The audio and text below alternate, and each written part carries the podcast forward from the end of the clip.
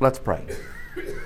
Gracious Lord, we are grateful to be here today on this Tuesday to resume our journey through 1 Corinthians. And you bless us by calling us here. You bless us by the giving of this the, the scripture and, and Paul's letter.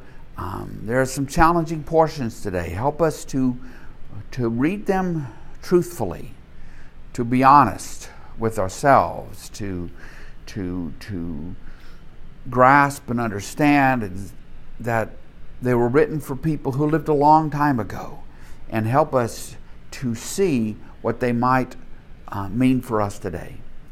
All this we pray in Jesus' name. Amen. Okay, friends, so we are in the fifth chapter of 1 Corinthians.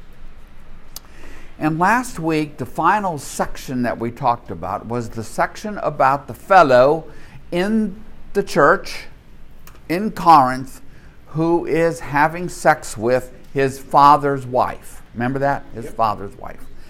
And and there's no red box today that I could find. I don't know why. Anyway, so um, he is having sex with his father's wife, and that is that is making Paul's head spin on his shoulders. And in addition, it doesn't seem that anyone cares. Because the place that it seems the Corinthian Christians have gotten themselves to is the idea that they are so free in Christ, this new spiritual life, that they can do anything they want and their bodies don't really matter, and so like anything goes. Just like just like the old Broadway show, anything goes. And um, and Paul is just Paul is just appalled, appalled by it. And Paul urges them to have this man leave the house church. Remember, they don't meet in big churches like ours, they meet in house churches 20, 25, 30 people maybe.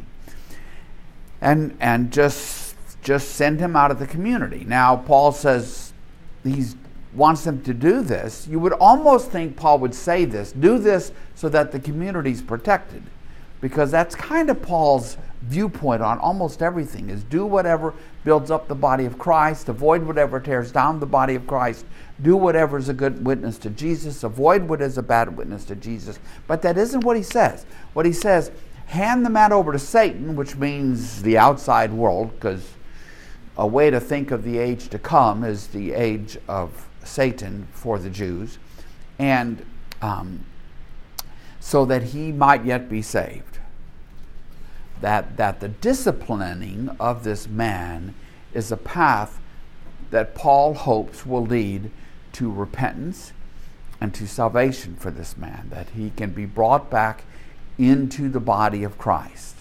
Um, Paul has a strong sense that there is, that the church is the body of Christ, and there's a bright line um, between the body of Christ and the outside world. Um, I think in our time that line is much dimmer, in part because I think we live at having had 2,000 years of a Christian ethic behind our society, um, generating all sorts of values and beliefs and the rest of it among people. Um, but in Paul's world, the Christian community and the life they are called to, the life that he wants to help them shape, is vastly different than the life of the pagan world. And we're going to talk about that today in different ways because if you don't get that, you're not going to understand what Paul is talking about. If you think he would write exactly the same thing to the church in Plano in 2022, Isn't it bad when you have to stop and think about what year it is? 2022. You know, you're, you're getting off on the wrong foot with this. So, um, and, and then Paul talks about, we, we did this last week, um, in verse 6, he says, Your boasting is it good? Don't you know that a little yeast leavens the whole batch of dough? Now, I'm not a baker. I I eat a lot of baked goods, but I don't bake those goods. So ye- yeast and stuff that kind of leaves me a little cold. So you could think of it as as as a cancer, right? A cancer in the human body needs to be dealt with, or it just grows and grows and consumes and consumes and ends up leading leading to what? To death, right? So, um, and Paul said, you know, this is what can happen in these house churches. This is what can happen with this man. These house churches are called to be very different from the world around them. And Paul is going to insist upon them actually doing that. Not paying lip service to it, actually doing that. Actually living those kinds of lives, lives actually being being being holy, being set apart. Um, and he pulls Passover in, in the second part of that paragraph um, that we talked. This is kind of where we ended last week um, in verse 8. He pulls Passover into that. Because Paul is Jewish, he's a Pharisee, and Passover, which is, which is um, all about deliverance from, from oppressors, um, is what the Christian community is about. Deliverance from yes, uh, the oppression of sin, but also deliverance from, from um, the larger oppressors in, in the pagan world.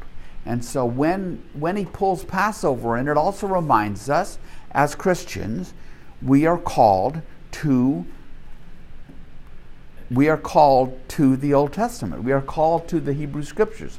We're called to read them. We are called to understand them. You get a little note like this from Paul, and you understand why in the second century, when the Christians were offered the opportunity to dump the Old Testament, they didn't do it. There was a leader in the community in Rome that wanted to get rid of the Old Testament. He says, I don't find I don't find the God of love there, you know? And so he said, We need to get rid of that. But the Christians wisely said no because Jesus would only make sense in the context of where the law and the prophets and the writings, where God was bringing all of this. So, look at verse 9 now. This is, this is really where we're starting today.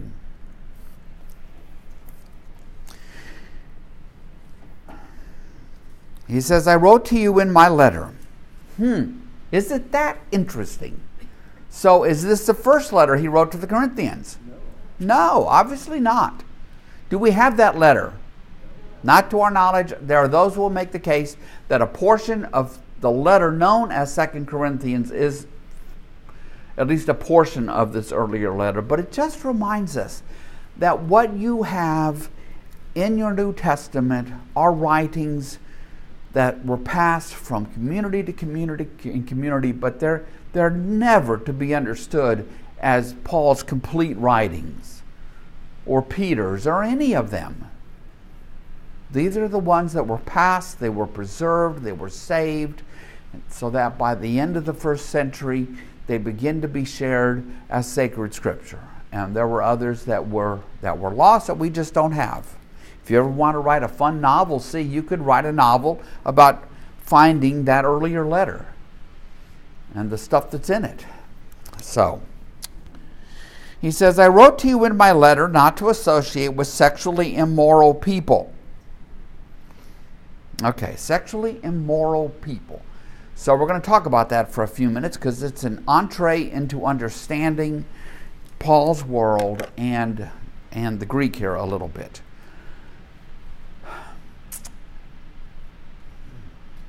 It is difficult for us to get in touch with Paul's teachings around sexuality because our world is structured very differently than theirs. For example, in our world, you're kind of married or you're not. Okay, because we have legal systems and we have lawyers and judges, and we have, right, this is what marriage is, and but in the ancient world, there were like seven or eight different arrangements that were sort of viewed as marriage because only certain people could actually legally get married. Slaves could not legally marry each other. So there were different arrangements that were recognized and, and conferred different benefits and so forth on them, which made the concept of adultery challenging, right? Because as I've told you last week, I think, that in the Greco Roman world, a man could have sex wherever, whenever he wanted it, with anyone he wanted it, male or female, so long as that person is not the wife of another man. That was it. Other than that, anything went. Okay? And it's a very over sexualized world. Very. There was a there's a festival in the springtime in the Greco-Roman world called Floralia. And during the festival of Floralia, there were live sex acts performed just as part of the big celebration. And they would have parades and they would have floats and other things that they would carry through the streets. And some of these had giant male parts. right, male parts, if you know what I mean on them. It's just, and, and people knew that, you know, their sons and daughters needed to be protected, but it's, it's, it, it really goes in, along with the lines, but this is a very violent society. They did go to arenas to see people get killed. It is true that when the Colosseum was open, they had games at the Colosseum for three months, and it's estimated that 10,000 people were killed in the course of those games. Can you imagine such a thing? I can't imagine su- su- such a thing. Did it only happen in Rome? No, it happened throughout the empire. There were little arenas and coliseums and other little places around the empire where these games meant to keep the people entertained happened. It's violent, it's, it's sexual, it's not, it's not a world very much like ours. Because, yeah, we can complain about society and the things that happen, and we can say, oh, the world is falling apart today, and where's the country going, and all that kind of stuff. But you have to get to a total different understanding of what that Greco Roman world was like. Now, the Greek word underneath this word, um, sexually immoral, and underneath the word um, fornication, which is a word I grew up with, what I was taught was that what, what that word meant was that was having sex outside marriage, period. Which again, for their world, gets complicated. So Paul uses this word porneia a lot. Okay, that's, that's the word right here. A form of the word porneia is what is translated sexually immoral. Now, what the word porneia actually is, in a very straightforward way is prostitution. The word porne is a prostitute. Um, there's a young, nah, she's not young. Well, she's young compared to me. but there's a woman who is a scholar that I feel like I've learned a lot from, who is named Sarah Ruden. She is not a New Testament scholar, she is not a biblical scholar. She is a Christian. She's actually a Quaker, I think. Well, what she has made her academic career in, she is a classicist, which means she made an academic career and has been making it of being immersing herself in the ancient Greek and ancient Latin classics and translating them into English. She has uh, one of her big landmark ones was her translation of Virgil's Aeneid. And what that means is that she has to know the, the, ancient world and the language and the words and what they all mean in a way that the rest of us don't. And honestly, even a lot of New Testament scholars who know their Greek, they're working on different things than the, what she works on. So she said, Well, I'm going to sit down with Paul and I'm going to start reading Paul as a classicist. And I'm just going to start reading it with what I know about how the people on the street in this world would read these things. And she said, Porneia, that's an easy one. It means prostitute. That's it. it. Means prostitute. But Paul uses it in different contexts, and it raises the question is what is he talking about? Okay? So he does use it very specifically sometimes to refer to prostitution, but he uses it a lot in a more general context. And she makes the case, and boy, this has always hit home to me. She says, she, she says, prostitutes in this world were slaves. They were almost always slaves. And they were, you know, bought, bought, and, bought and sold and, and, and purchased for an hour with their master or however it might be, and they were essentially objects to be purchased. And she said that the, the um, this understanding that treating people as objects, whether in sexuality or otherwise, is really completely against the gospel and completely against what it means to love God and to love others, she says, you know, that we need to think about that being what Paul has in mind here. What Paul has in mind is treating people as objects, treating women as objects. I, I, I can remember in the 60s, people started talking about this when I was a teenager about not objectifying women. Remember? I don't hear people talk about, I don't know what they talk about now. But but, but that's the idea. And so it has a meaning for, sexu- for sexual acts, but it has a larger meaning as well. I worked in corporate America for a long time. A lot of people there are basically objects in the eyes of the corporation. So and so's a spreadsheet, spreadsheet person. So and so is this. So and so is this. And they're not really valued as whole people, or at least when I worked in corporate America. So, so there's, a, there's this larger sense that he is leading this community away from. In the body of Christ, we do not treat each other as objects, whether it's sexual or otherwise. And I think that's pretty powerful. And I think she's on to something.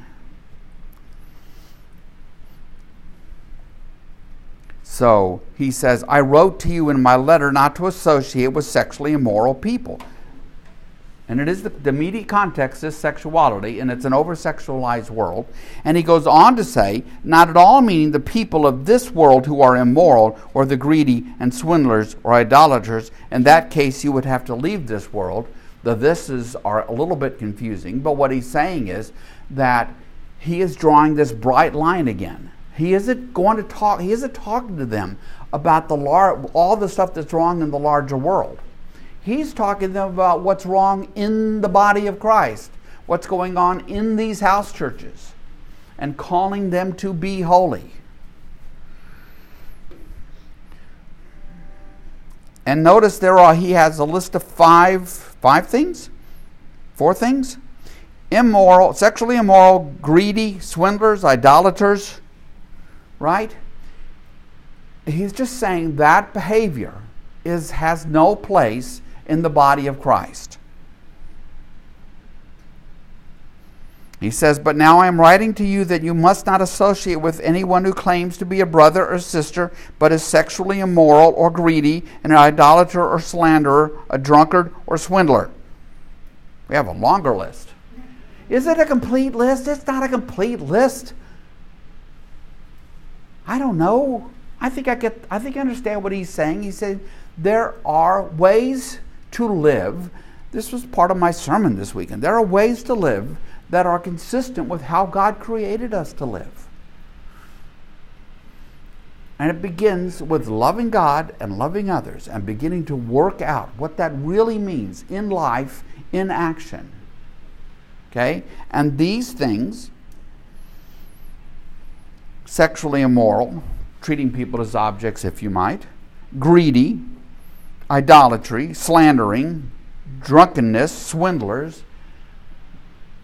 They have no place in that. None of those fit with, with loving my neighbor. If, if, if I want to, if I want to, if, if I'm going to love my neighbor, I really shouldn't set out to swindle them of their money. Is that hard? Is that difficult? I don't know why people find Paul off putting. That's not challenging to me. I hear him. Now, you know, it sort of gets back to what we talked about last week when when we live in a time when people are so focused on do not judge lest you be judged that we're just end up being blinded to things. Of course Christians shouldn't behave like this. And Paul is serious about it. He says, don't if somebody claims to be a brother or sister, but they're fraud, defrauding people, don't have anything to do with them. I personally think that's good advice. That's good teaching. That's sound. You know, when Robert Tilton was exposed, he he left that church. Good. This isn't. He, Paul's going to talk more about about discipline and, and churches and so forth, but. Um,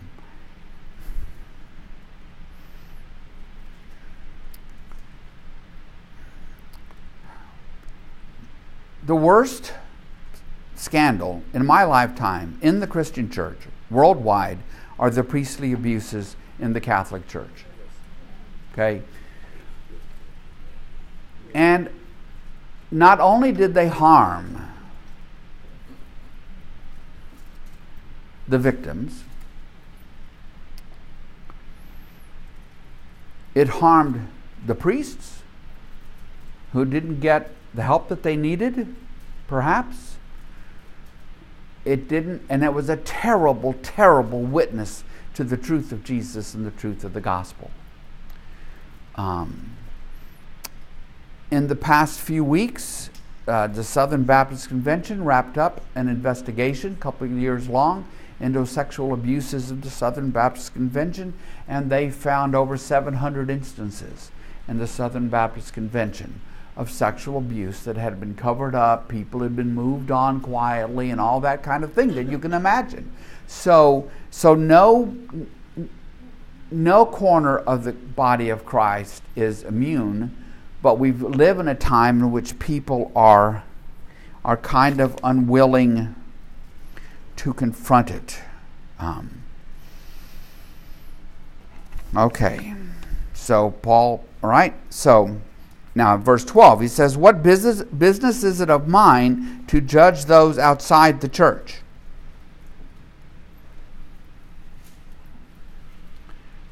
It isn't, he doesn't really view that as what he's about. Remember, there's two things that Paul wants to accomplish. He wants to build up the church and, and, and have those churches be a good witness to others. That drives everything. So he doesn't view himself as the one who is there to revolutionize the entire world. He is there to preach the gospel and to create these colonies of the human race and to help them to be colonies of a new human race. And so he says, What business is it of mine to judge those outside the church? Are you not to judge those inside? God will judge those outside. And then he says, quoting Deuteronomy, Paul's a Jew, very much totally embedded in the Hebrew scriptures, in the Torah. You know, expel the wicked person from among you. It's from the book of Deuteronomy. It was back then in Deuteronomy, it was about trying to keep the people of God um, set apart from the world, different from the world around them, so that they could be the ones through whom all the world would be blessed. And it's really the same thing now. And that's how that's how Paul that's how Paul sees it. And remember, they're not they're not in 7,000 person churches. They're in house churches of 20 or 25. It's like a big covenant group in a way. And imagine some of the damage that could be done to the church or to the persons in such a small group. It's like I told you last week that John Wesley and his brother created holy clubs at Oxford of, uh, you know, 15 people or so who would, Christians who would try to hold each other accountable, to take seriously that accountability. And I'm sure there are instances when they took seriously the need to, to have somebody, you know, leave the holy club. um, so, but it is a challenge for us today. I, you know, some of you probably remember Bill Weber at Prestonwood, right? Went on for went on for a while. People knew what was happening. there he is. Scared Andy half to death over here. That you woke you woke Andy up. Okay. So let me pause here, see if, uh, if y'all have any questions or anything about this, this section here. Rich. Well, it's interesting that it, it's very understandable that the fledgling churches would have would fragile. And so shunning sinners. Right. Is, is quite understandable. Today, I think the church is called to be more welcoming of, of people we all see. And churches are involved with fellowship programs for alcoholics. We are. There, there's 12 step programs, there's lots of ways. And the churches are stronger and more enduring today. Um, so where do you draw the line? Is it with the leadership? Probably somebody should have been drawing some lines in the Southern Baptist Convention over the last 15 years. They should not have been sending on people who they knew were sexually abusive just to get them out of their hair and move them to a different church. Yeah. The Roman Catholics should not have done that. I mean, it's, it's, the Roman Catholic Church is still here, but a lot of damage has been done to the witness of Christ in these kinds of things because it's like we're handing people reasons to avoid us. So somehow we have to, I guess, Rich, grow in wisdom so we somehow can find our way between just running around shunning sinners because we all sin, right? And ignoring everything, which probably isn't isn't healthy either, and probably is why church killers have thrived. And most pastors could tell you stories of church killers who have thrived. So, somewhere in there. Now, you know, I was thinking when I was working on this and trying to hear Paul well that um, it would be interesting to ask Robert Hasley if over all these years, if there was ever a time when he pulled somebody aside and suggested that they they find another church. I don't know. I, you know, I think, I think the norms are pretty strong at St. Andrew about how people are to be. But I do know that we have, we've had, you know, difficulties with a few people. So I don't know, Rich. I don't know. I don't know what to say.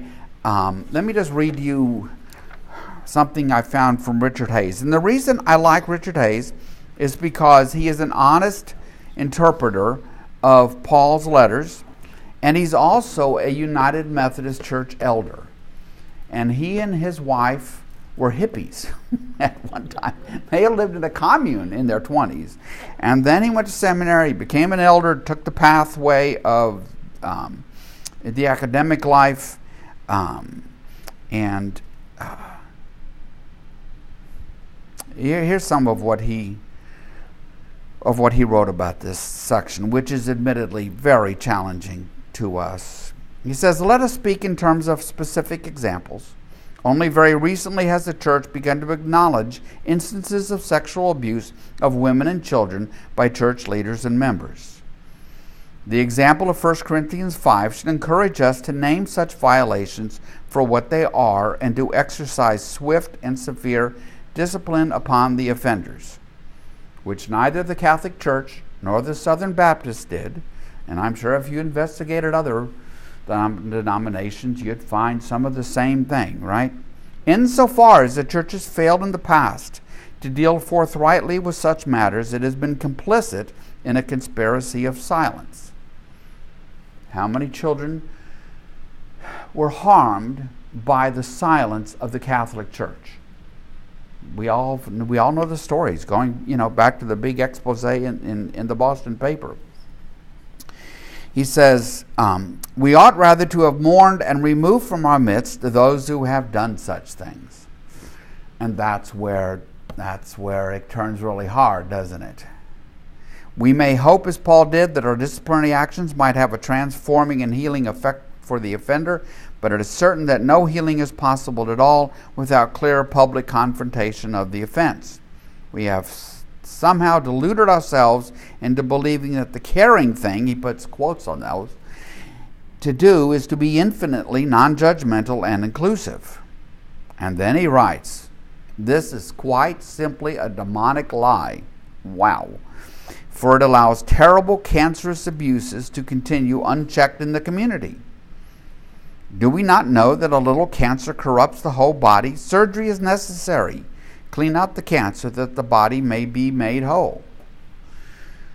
So, you know, fortunately, I'm really not in the position of having to make decisions like this, but somehow things went terribly wrong in the Roman Catholic Church.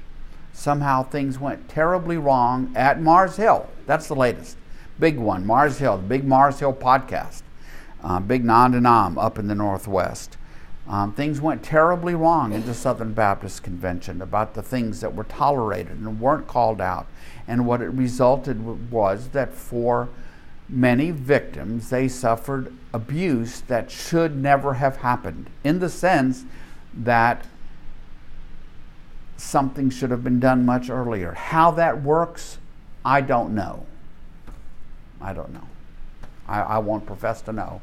But for Paul, in these house churches, he's, he's, he's ready to confront it.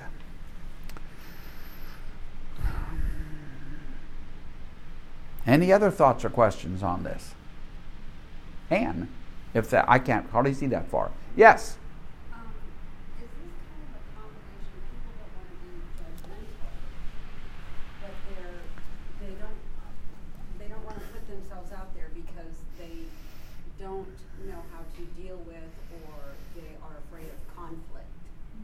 Could be. I mean, sometimes we could. I mean, and Anne's asking me, is it is it because sometimes we're afraid of dealing with conflict and confrontation? I think so. I I think for me, I've got to. I, I hear Rich's voice all the time in my head. You know, who am I? Right? Really? But somehow, somehow, there are things that happen in the church body which should be dealt with and not swept under the rug. Could be the lack of trust, and could be a lack of, you know, Hays talks later, but he says part of this is because we don't really grasp that we are a spirit filled community, that we are a community of the Lord Jesus Christ. And he thinks that if we were more confident about that, that we would see some of these things a bit differently. Maybe, maybe so. You know, it's Richard Hays is just it's just one man's opinion. But um, I can look. I I guess I'm with those. Maybe Hays. He's a. I think he's a little older than I am actually. That when we look back over the last 10 and 20 and 30 years, there are things that should have been dealt with and weren't. And we need to somehow be able to make sure that it's not repeated again and again and again and again because we're not willing to confront it or because we don't want to judge anything, or we want to just simply care about the sinner. I mean, that, that was a Roman Catholic Church's, I'm going to say, excuse for this. They needed to care for the priests. And so they moved them around. Right? And the result was years and years of more and more victims. I mean, I, I think that's pretty much what, that is what happened. So, yeah.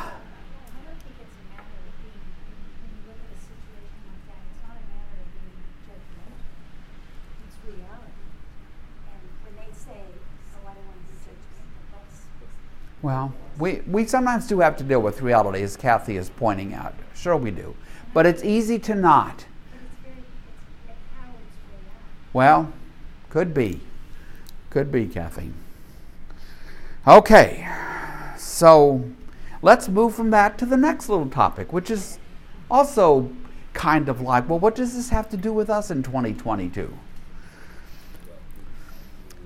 Chapter 6, verse 1. If any of you has a dispute with another, do you dare take it? Do you dare take it before the ungodly for judgment instead of before the Lord's people?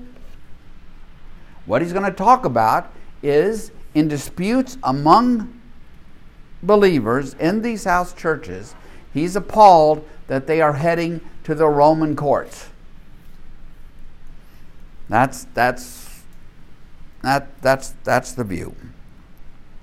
Or do you not know that the Lord's people will judge the world? And if you are to judge the world, are you not competent to judge trivial cases? Do you not know that we will judge angels? How much more the things of this life? Therefore, if you have disputes about such matters, do you ask for a ruling from those whose way of life is scorned in the church? The way of the pagans? I say this to shame you. Paul is a very direct person. This matters so much to him. It matters so. Paul is not a man filled with indifference, which I think is a trap we can all fall into. He says, I say this to shame you. Is it possible that there is nobody among you wise enough to judge a dispute between believers? But instead, one brother takes another to court, and this is then in front of unbelievers. There is the community of God's people, the community of Jesus, and then there is the bright line and the rest of the world, and Paul thinks they need to deal with these things themselves. So, just so you know that Paul is not alone in this, turn to Matthew chapter 18, verse 15.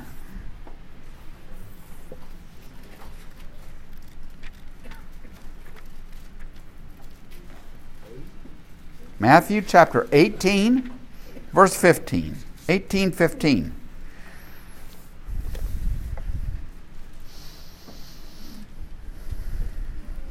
Now this is this is back to the sin issue, but they're kind of wrapped up together, I think. It's about how do things get handled? Disputes, whatever. Chapter 18, verse 15. If your brother or sister, this is Jesus. I happen to have a red letter Bible here, so it's red. If your brother or sister sins, go and point out their fault, just between the two of you. If they listen to you, you've won them over. But if they will not listen, take one or two others along, so that every matter may be established by the testimony of two or three witnesses. If they still refuse to listen, tell it to the church. Now, this would be the house church. And if they refuse to listen even to the church, treat them as you would a pagan or a tax collector. okay? Um, and then look down at verse 20. He says, For where two or three gather in my name, there I am with them. So, again, it's 2,000 years ago. These people are meeting in, in, in house churches of 20 or 25. We meet in these gigantic structures, 7,000 people here at St. Andrew. What could this possibly have to do with us? Y- yes. Didn't Jesus have dinner with the tax collectors? He did. So, I see, I a problem. How can he say, get rid of them, you're no better than a tax collector, and then he he brings them in and has dinner with them? What- Why do- why do- message is he giving? Why does, why does Jesus, when Jesus has dinner with the tax collectors, what is his goal? To bring them in, right? Because it's, it's an invitation and he welcomes them, right? Right? That doesn't diminish the fact that in the Christian community, there are Christians formed into these little communities who are striving to live these holy lives apart from the world around them. And all Jesus is saying is, you know, if, if these people don't stop, if the swindler continues to go around and insist upon trying to find old women, old men in the congregation to swindle out of their life savings, their retirement savings, and they won't listen to anybody and stop, then you need to have them leave, right? And and and so I think that's the way to understand what Jesus is saying. It's, it's a different thing. When he has a dinner with them, he's, he wants to bring them in. But many don't come. And again, it's a, it's a bright line between the lives in Christ that these people are called to live and the world around them. I don't know how bright a line it is anymore. Pollsters will tell you they can't find the difference in behavior between Christians and non Christians. Maybe that will change some over time. But in this world, it was striking. And that is one of the reasons that Christianity grows, because the pagans knew their world was messed up. They knew they couldn't let their children out. It was violent, over sexualized, a world in which, in which rape just went, well, it was just rampant and ignored. But the Christians led a different kind of life. They led a different kind of life. And all Paul is saying look, if you have somebody who won't live that life, they're in the wrong place. They're not part of this. How you bring that into our world, big challenge, right? Yes, Rich. It's ironic, I think, that this is in the book of Matthew, isn't it? It's from Matthew, yes. Matthew was a tax collector. Matthew himself was a tax collector. Yes. I don't know that, it, I mean, Matthew accepted the invitation. How many tax collectors didn't? Almost all didn't. right? Understand, very few Jews came running to Jesus after his crucifixion and resurrection. You know, it just, the Christian community was small. I've said, you know, told you that, that um, Rodney Stark's estimate is that at the end of the first century, there were about 7,000 Christians in the Roman Empire. It's about as many as we have here at St. Andrew.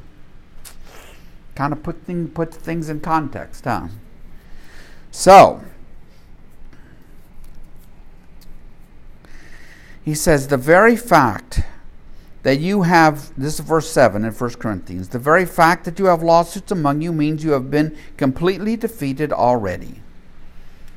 So he's basically saying if you have a dispute with a brother or sister in Christ, just go to them and work it out. Work it out. Ask some other brother or sister in the house church to mediate between you if you need to. But don't go running off to the Roman courts. And in the Roman courts, guess how they worked? Just, just take a guess how they worked. Do you think they had any? Well, here's how they worked. Maybe ours do the same. I don't know. Dee could tell me. The rich people got all the privileges. The rich people got all the protections, not the poor people. One of the remarkable things about the Hebrew law courts is that the Hebrew judge was supposed to look after the interests of the weaker party. Not true in the Roman court. So Paul's just saying, just stay out of them. Don't go run to the Roman courts. Work it out. Work it out amongst yourselves. Why not rather, he says, the very fact that, you, verse 7, I'm sorry, the very fact that you have lawsuits among you means you have been completely defeated already. Why not rather just be wronged? Wow. Patty would tell you if we were here, I'd be joking with her because she, she hates to be taken advantage of. I mean, with a passion. hates to be think think that she's being taken advantage of. And then she always has to catch herself, and she thinks about Jesus. Yeah, that'll bring you up short, won't it? That'll bring you up short. He says, Why not rather be wronged? Why not rather be cheated? Instead, you yourselves cheat. You do wrong. You do this to your brothers and sisters. And then I, I see him getting all exasperated, maybe unfairly. Do you not know that wrongdoers will not inherit the kingdom of God? that is not the life to which we are called. It's not the life to which you have been born. Don't deceive yourself. Self-deception is one of the worst things that a person that can happen to a person. We need to be honest with ourselves. Do not deceive yourselves, he says. Don't be neither again a list here we get. We just this is a list. The sexually immoral, the idolaters, adulterers, men who have sex with men, nor thieves, nor the greedy, nor drunkards, nor slanderers, nor swindlers will inherit the kingdom of God. Coming to the kingdom of God is about coming to a new life. What we do matters. Yes, we are made right with God by God's grace. God forgives our sins. Yes. But how we live matters. How we live matters. Of course it does. I don't say you could read your New Testament and come to any other conclusion than that. And so you get these lists that he puts together of things that um, were, you know, just basically beyond the pale for the Jews and are now beyond the pale for the Christians. Okay? And then in verse 11 he says, And that is what some of you were. Ah. You see, you left that world. You left that life. And now you've come into the body of Christ. That, so that is what some of you were. But you were washed. You were baptized. You were reborn. You were sanctified, made holy. You were justified, made right with God, declared innocent. In the name of the Lord Jesus Christ and by the Spirit of our God, which is almost Trinitarian at the end of it there. You see, that's what we're talking about. Where's my slides? Where am I? Okay, here, here's this slide again. Okay, saying, this is this is the world you live should be living in now. Don't go back to this one. Don't go back to all the behaviors and stuff in this world. That's what he's saying to them. They, they need to see themselves differently. They need to grasp that um, that they have been that they have been reborn. Um, you were washed. You were sanctified. You were justified, righteous in the name of the Lord Jesus Christ and by the Spirit of our God. Wow.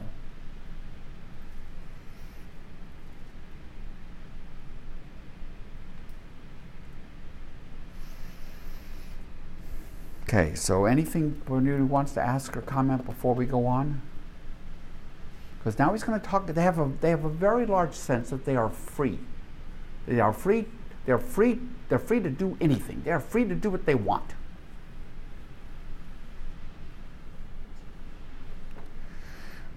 So translators have to work this out because it's pretty clear that he is responding to things that they say.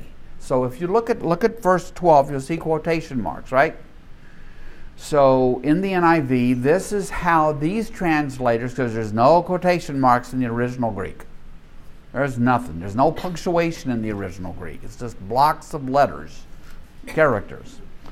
So the translators have to work this out, and by and large, they tend to agree about this. Okay? Quote, I have the right to do anything you say. Then Paul says, but not everything's beneficial. It's, it's like they're so caught up with their freedom in Christ, they just think it means, well, I can go do whatever I want. And Paul's saying, well, yeah, but don't. you are called, you were created to live, you were reborn into a certain kind of life. It's not beneficial to be doing the things that you are doing. You don't even care that this guy is having sex with his father's wife. To put it in the context of how this discussion began. So they say, Well, I have the right to do anything. And Paul says, But I will not be mastered by anything. Okay? Paul's only masters Jesus. He's not going to be mastered by his appetites or whatever else it might be. Verse 13, you say, food for the stomach and the stomach for food, and God will destroy them both, as if none of those things matter, the body or food. But of course, the body matters. The Corinthians have this idea that the body doesn't matter. We kind of have that today. We, we, we, live with a lot of Gnostic tendencies in our own world. Gnosticism is, was a, um, uh, a way that valued not the material world, which they saw as weak and broken and and poorly in, poorly formed, but um, but it's all about the spiritual. And so the Corinthians, we'll find out, really don't even have confidence in their own resurrection. Maybe not even Jesus' resurrection of the body, because it doesn't matter. And so Paul says, the body, however, is not meant for sexual immorality. God didn't give us bodies so we can turn people into objects. Sexual objects, yes, but other kinds of objects, I, I would say. But certainly sexual objects.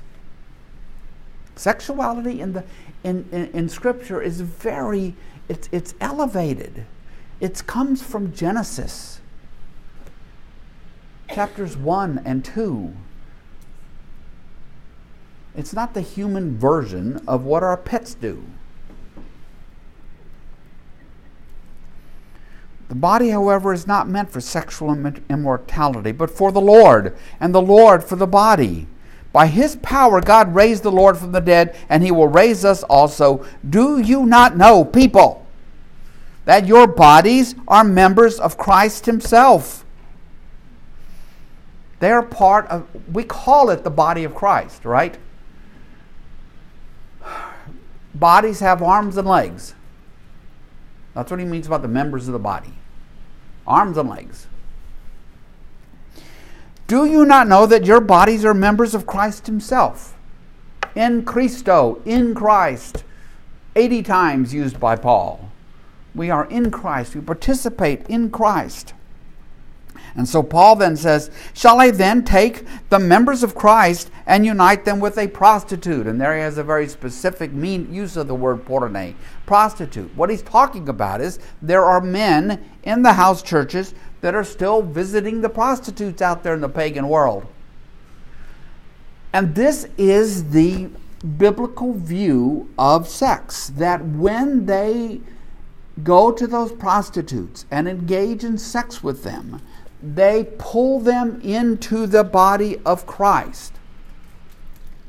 Not just in an idea, but in a very real sense, because the act of human sexuality creates one flesh. A, what he's about to say.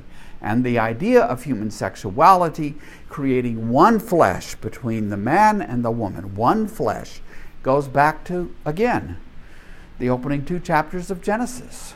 Jesus talks about it. Paul talks about it here. He will talk about it again elsewhere. It was the root understanding of the Jews about human about human sexuality and creation and the command to be fruitful and multiply. So he says, Shall I then take the members of Christ and unite them with a prostitute? Never! Do you not know that he who unites himself with a prostitute is one with her in body?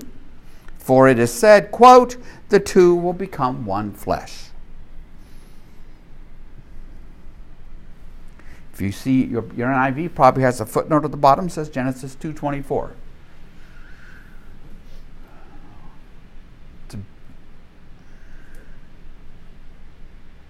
You want to go see it? Let's go see it. Turn to Genesis 2.24. It, it, because um, another place in Paul, I'll, while you're getting there, Genesis 2.24.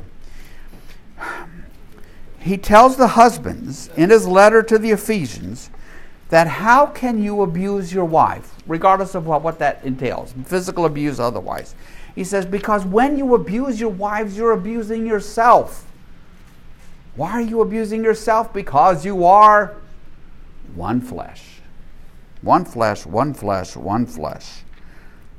It drives everything the church has always taught about human sexuality and marriage. Okay. Boy, these pages don't want to come. I have, this is kind of a new Bible. All right. All right. So it kind of be uh, just for grins. Let's go back up to uh, the to the paragraph above. This is the last portion of verse 20 in Genesis chapter 2. Well, but for Adam no suitable helper was found.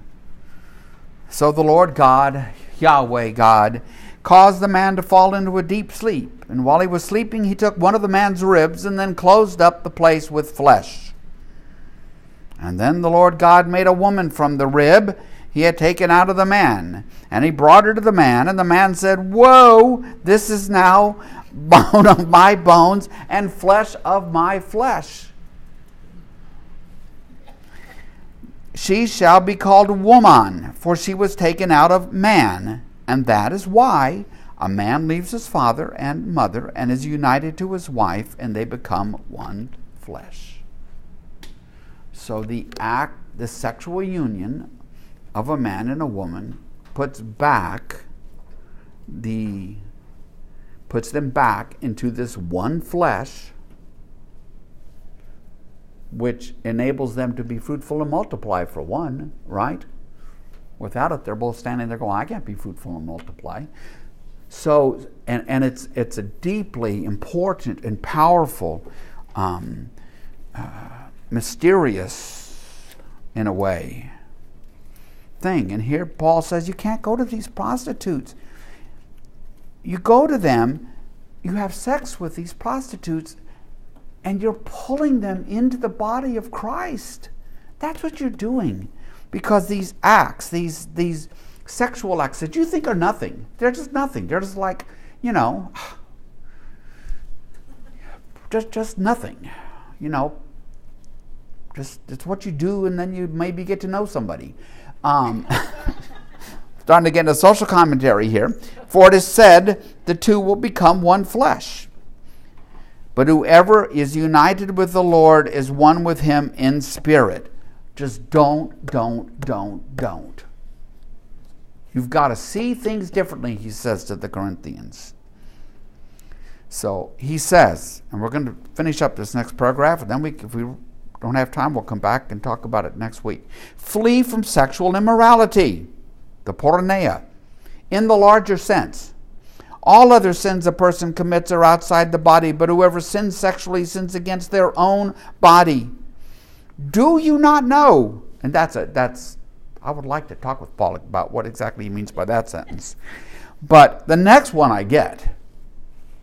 Do you not know that your bodies are temples of the Holy Spirit who is in you, whom you have received from God? Remember earlier we read that the church was, was the temple and that God's Spirit dwelt in the church back in chapter 3. Here it is, each of us as individuals. Do you not know that your bodies are temples of the Holy Spirit? He's not talking about what happens at the exercise club, right? That's not what he's talking about. He's talking about God dwelling in us for real, for true, for actual. It's a real deal. He's not kidding. God isn't kidding. It's real. Do you not know that your bodies are temples of the Holy Spirit who is in you, whom you have received from God? You are not your own. You are not your own. You were bought at a price. You were bought at a price. What do you, what do you think he means by that price? Jesus' death on that cross. Exactly. You were bought at a price. Therefore, honor God with your bodies. He, he's trying with a lot of strength and fervor to help them grasp who they are. Reborn. These into a new human race who simply is not like and does not live like the world that is anchored in this age of sin, death, and Satan, but instead has moved to the age to come, the age of spirit and wholeness and resurrection. And um, I guess I do think that Hays has something important to say about the fact that we don't have a strong enough sense of this as a community that we that God's spirit dwells in the church and that God's spirit dwells in each of us. There's a um, I can't tell that story because I can't remember her name. Christian novelist, woman, 20th century, from the South. Ringing a bell with anybody? What? Oh, no, older. Huh? No. Oh, well. Anyway, never mind. So she she she wrote this short story about uh, she uh, about or maybe it was one of her novels about this girl who's in this is in the South and this girl is basically been out with this boy and she is he is really pressing her to like do it.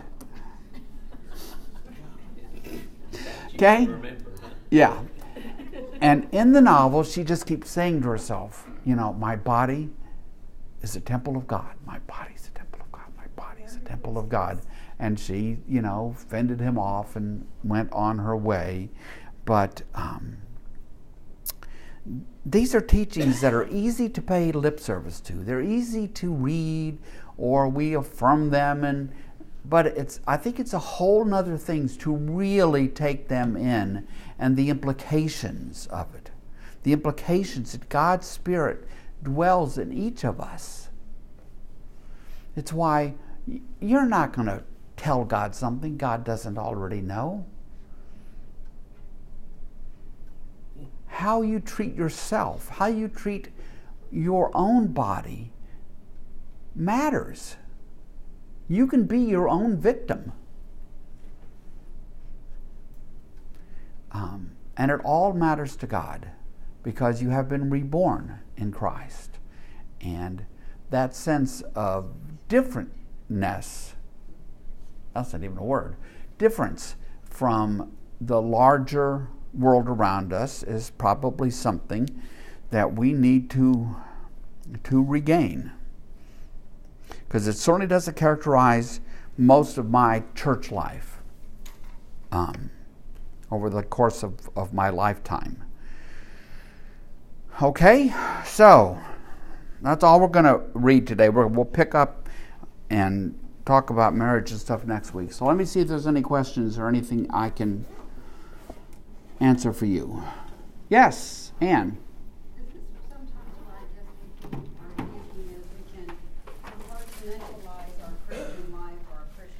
Mm. Yeah, see, Anne is talking about compartmentalization. I mean, that's honestly, I've told you, I told you a few weeks ago about my story, okay? So, for much of my life in the church, I was in the church nearly every Sunday, sang in the choir, but I led a very compartmentalized life. There was my Sunday morning church life. There was choir. And the rest of the time, I never thought about it, honestly. Just didn't. Just didn't. Should have, didn't. Um, it's, uh, it is not like I was out there swindling people out of their money and a drunkard and all the rest of this list. But now I know the difference in the way I see myself the way I see others, the way I think I treat others. Um, and, and we aren't called to live compartmentalized. There's nothing here about living a compartmentalized life. This is the life that Paul wants to bring wholeness to shalom, wholeness to, peace and wholeness, and, and, and, and not have them begin to say, oh, well, I'm going to run off to the temple for a little sex, or I'm going to go to the courts and settle this, these disputes or whatever. No, this is, This is your community. This is your life. Other things anybody wants to add in these challenging paragraphs? You mentioned earlier that slaves could not marry other slaves. Yes. Does that mean that they could never marry, or how does that work? Well, a lot of slaves, particularly in the cities, would work towards being freed people. Okay, but yes, it would mean that they would never. So, but they have today. What do we call them? In some states, they have call that common law marriage. Yeah. Okay, so that's sort of a modern day equivalent of something where a relationship becomes something that begins to look like marriage and might be treated a little bit like marriage, but we have much clearer legal distinctions. Okay, um, in our world about uh, around marriage. In the ancient world, they had they were so class so class driven, and um, they had seven or eight different kinds of things that begin to resemble marriage, but then have their own sets of rules about inheritances and the rest of it. So it was just, just different than ours, and that makes it a challenge sometimes to, to just think about, read this, because we just think about it all in terms of our world. Of course we do. I get that. Of course we do. So, did Paul have, were there many slaves in the house churches then, or were they not allowed in, or? slaves were in the house churches. There were slaves who were Christians, right? Probably proportionally, pro- I'd bet a higher proportion than in the larger community. There were a lot of slaves in the Roman Empire, okay? Um, but you know what would happen? When it came time to have the Lord's Supper, the richer people didn't want to eat with those slaves and poor people and it made that made Paul's head spin on his shoulder. I'm going to talk about that a little bit on class in class on, in my Sunday class this week. Um, he can't. He just. He just. He wants to shake him. We're going to get to that because that comes from 1 Corinthians 13, um, and it is. It, it's not the life to which these people were called, to which they have been reborn into. And Paul is very insistent with them that yes, you need, yes, remember who you are. Remember who you are. But if they couldn't get married legally, they didn't consider that to be outside of the church then, if they were slaves. That's an interesting question. So, I, what I hear there is a question like, well, okay, so let's say there were two there were two slaves in the church. Might they be married in the eyes of God, but not worrying about the Roman law? I don't know the answer to that. That's interesting. That might be the case. I don't know. I got, got, I got a couple books on marriage in the ancient world. I'll, I'll try to find an answer to that because that's. I'm inclined to think the answer will be yes if I can find it because it would fit with what we were just reading, wouldn't it, in a way? Anything else? All you good people. okay, so now, all of us gathered here, all of us temples of God's Spirit, right? Holy Spirit dwells in all of us, individually and in the church. We're going to go out today and let the world see that about us, right? You sometimes feel like you can't just fall back and remind yourself yes, the Holy Spirit dwells in me, whether I feel like it or not. You don't have to feel like it, that's the thing. It's an objective truth. An objective truth. You don't have to feel like it because there are days I don't. But it's still true. It's still true. Would you pray with me? Gracious Lord, as we leave here today, wow, sometimes Paul is just so hard and so challenging, and we don't really know what to do. We don't know how to bring this to our world. We it just seems foreign, but help us to to bridge some of this. Help us to hear Paul that indeed we are that indeed your Spirit dwells in each of us, that indeed we are truly brothers and sisters in Christ. Help us, and that we are called to live lives of kindness and compassion and not treat people as objects and not swindle people and not steal and all of these things we know don't characterize should not characterize Christians. And just May your Spirit lift us up every day in this, and may we live every day in the knowledge that we are genuinely brothers and sisters in Christ, members of His body. And we are grateful for that. All this we pray in Jesus' name. Amen.